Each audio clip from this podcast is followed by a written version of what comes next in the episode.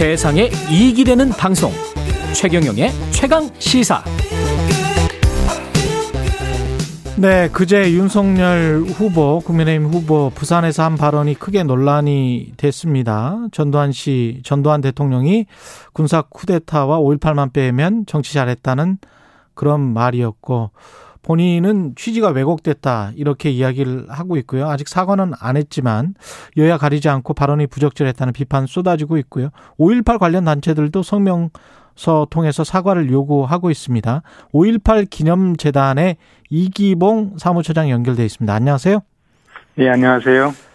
이게 본인은 이제 시스템 정치를 하자, 잘하는 사람들에게 맡기는 정치를 하자, 그게 전두환 때 잘 된 거 아니냐, 뭐 이런 취지였다는 거예요.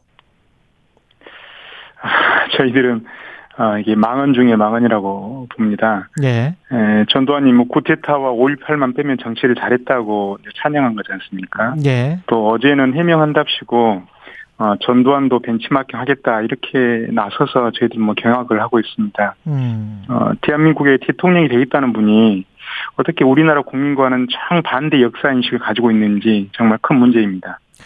근데 이제 그 저는 그 다음에 해명 중에서 좀 더 이상했던 게 기자들이 이제 광주를 찾아 사과할 의향이 있냐 이렇게 이제 질문을 하니까 이게 무슨 제가 그걸 가지고 호남인들을 화를 내게 하려고 한 이야기도 아니고 이러면서 이게 마치 그 전두환 정권의 독재 정권의 문제가 호남인들의 문제인 것처럼 피해자 그리고 어떤 가서 호남인들 잘 달래면 뭐 또 해결되는 문제인 것처럼 이렇게 생각하고 있는 거 아닌가 그런 생각도 좀 들고요.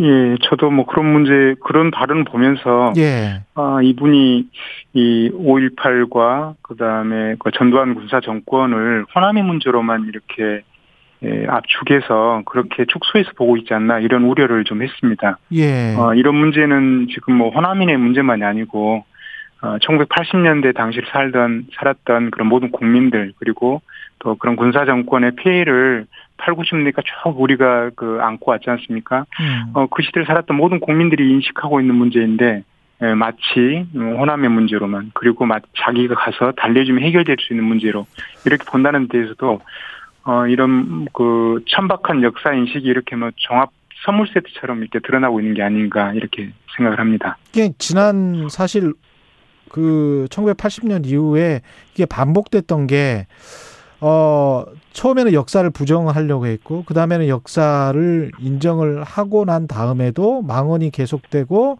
망언이 계속되고 나서는 가서 사과하고 무릎 꿇고, 뭐, 어, 약간 눈물 흘리고, 그 다음에 또 비슷한 망언이 계속되고, 그러면서 호남 사람들에게만 어떻게 하면 뭐, 뭐가 다 해결되고, 그 다음에 또 그 다음에는 정상적인 것처럼 또 이야기를 하고 뭐 이런 지금 한 20년, 30년이거든요.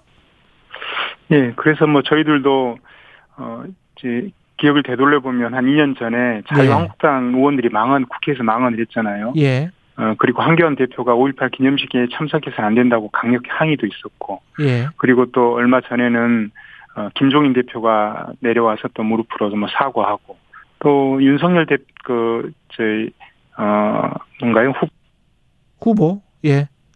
여보세요? 여보세요? 예, 전화가 잠깐 끊겼나요?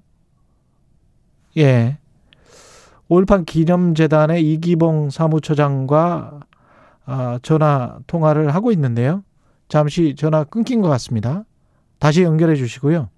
예.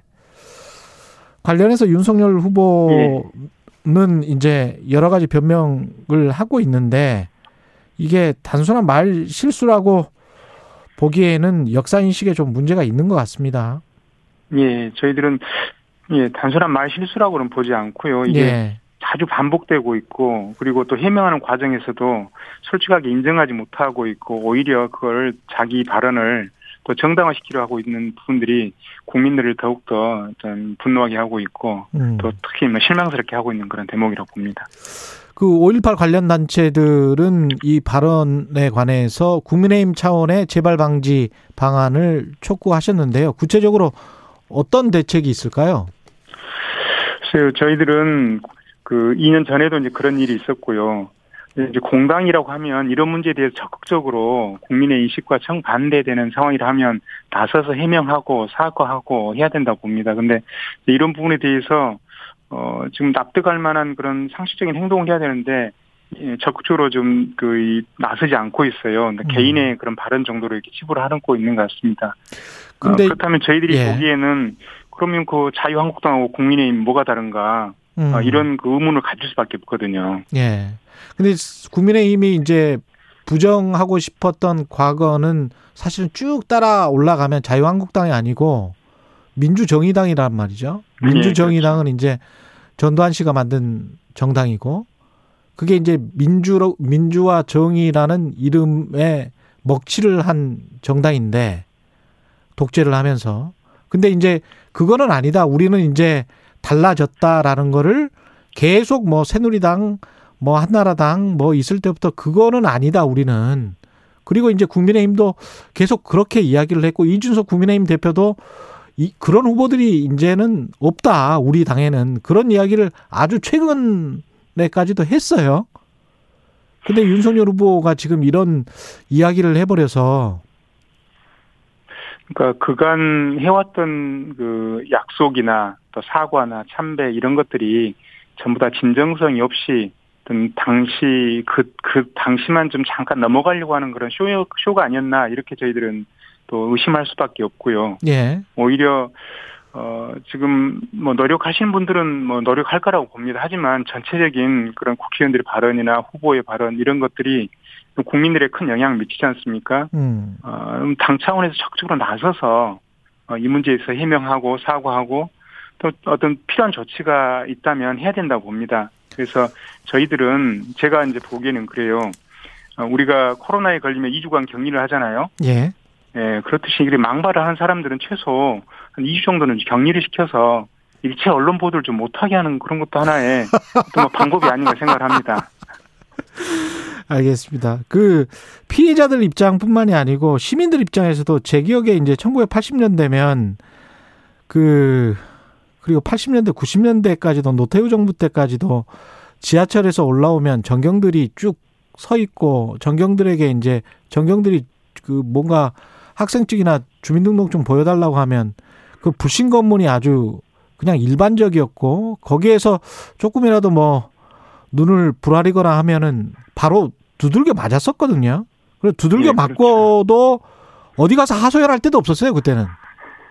그리고 뭐 여학생들은 뭐 성추행 비슷한 것도 공공연하게 당했었고. 근데 그때 상황을 지금 시스템 정치가 잘 됐던 상황으로 묘사를 하고 있단 말이죠. 그러니까 그런 부분들이 어 실은 게 5.18이나 쿠데타라든가 이런 게 그때 한 번만 딱 있었던 게 아니잖아요. 예.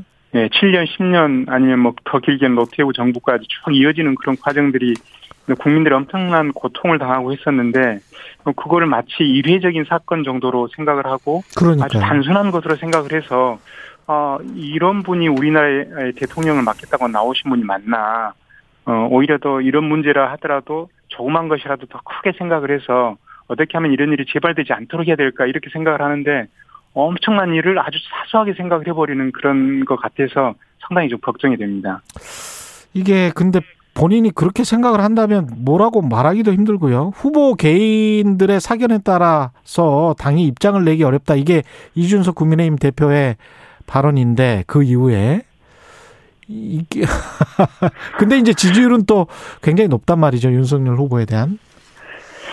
네, 저는 이제 물론 이제 국민의 기대도 있다고 봐요. 그런데 네. 이제 저는 뭐 이게 이제 단순한 말 실수나 뭐 개인의 문제라고 이제 보기보다는 음. 전체적인 역사 인식이고 또 국가관이 담겨 있는 위험한 그 위험한 발언이다 생각을 하고요. 예.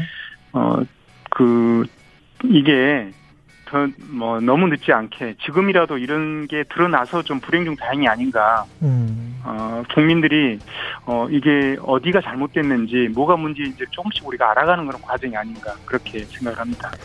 말씀 감사하고요. 지금까지 5.18 기념재단의 이기봉 사무처장이었습니다. 고맙습니다. 감사합니다. 10월 21일 목요일 KBS 일라디오 최경영의 최강시사 오늘은 여기까지입니다.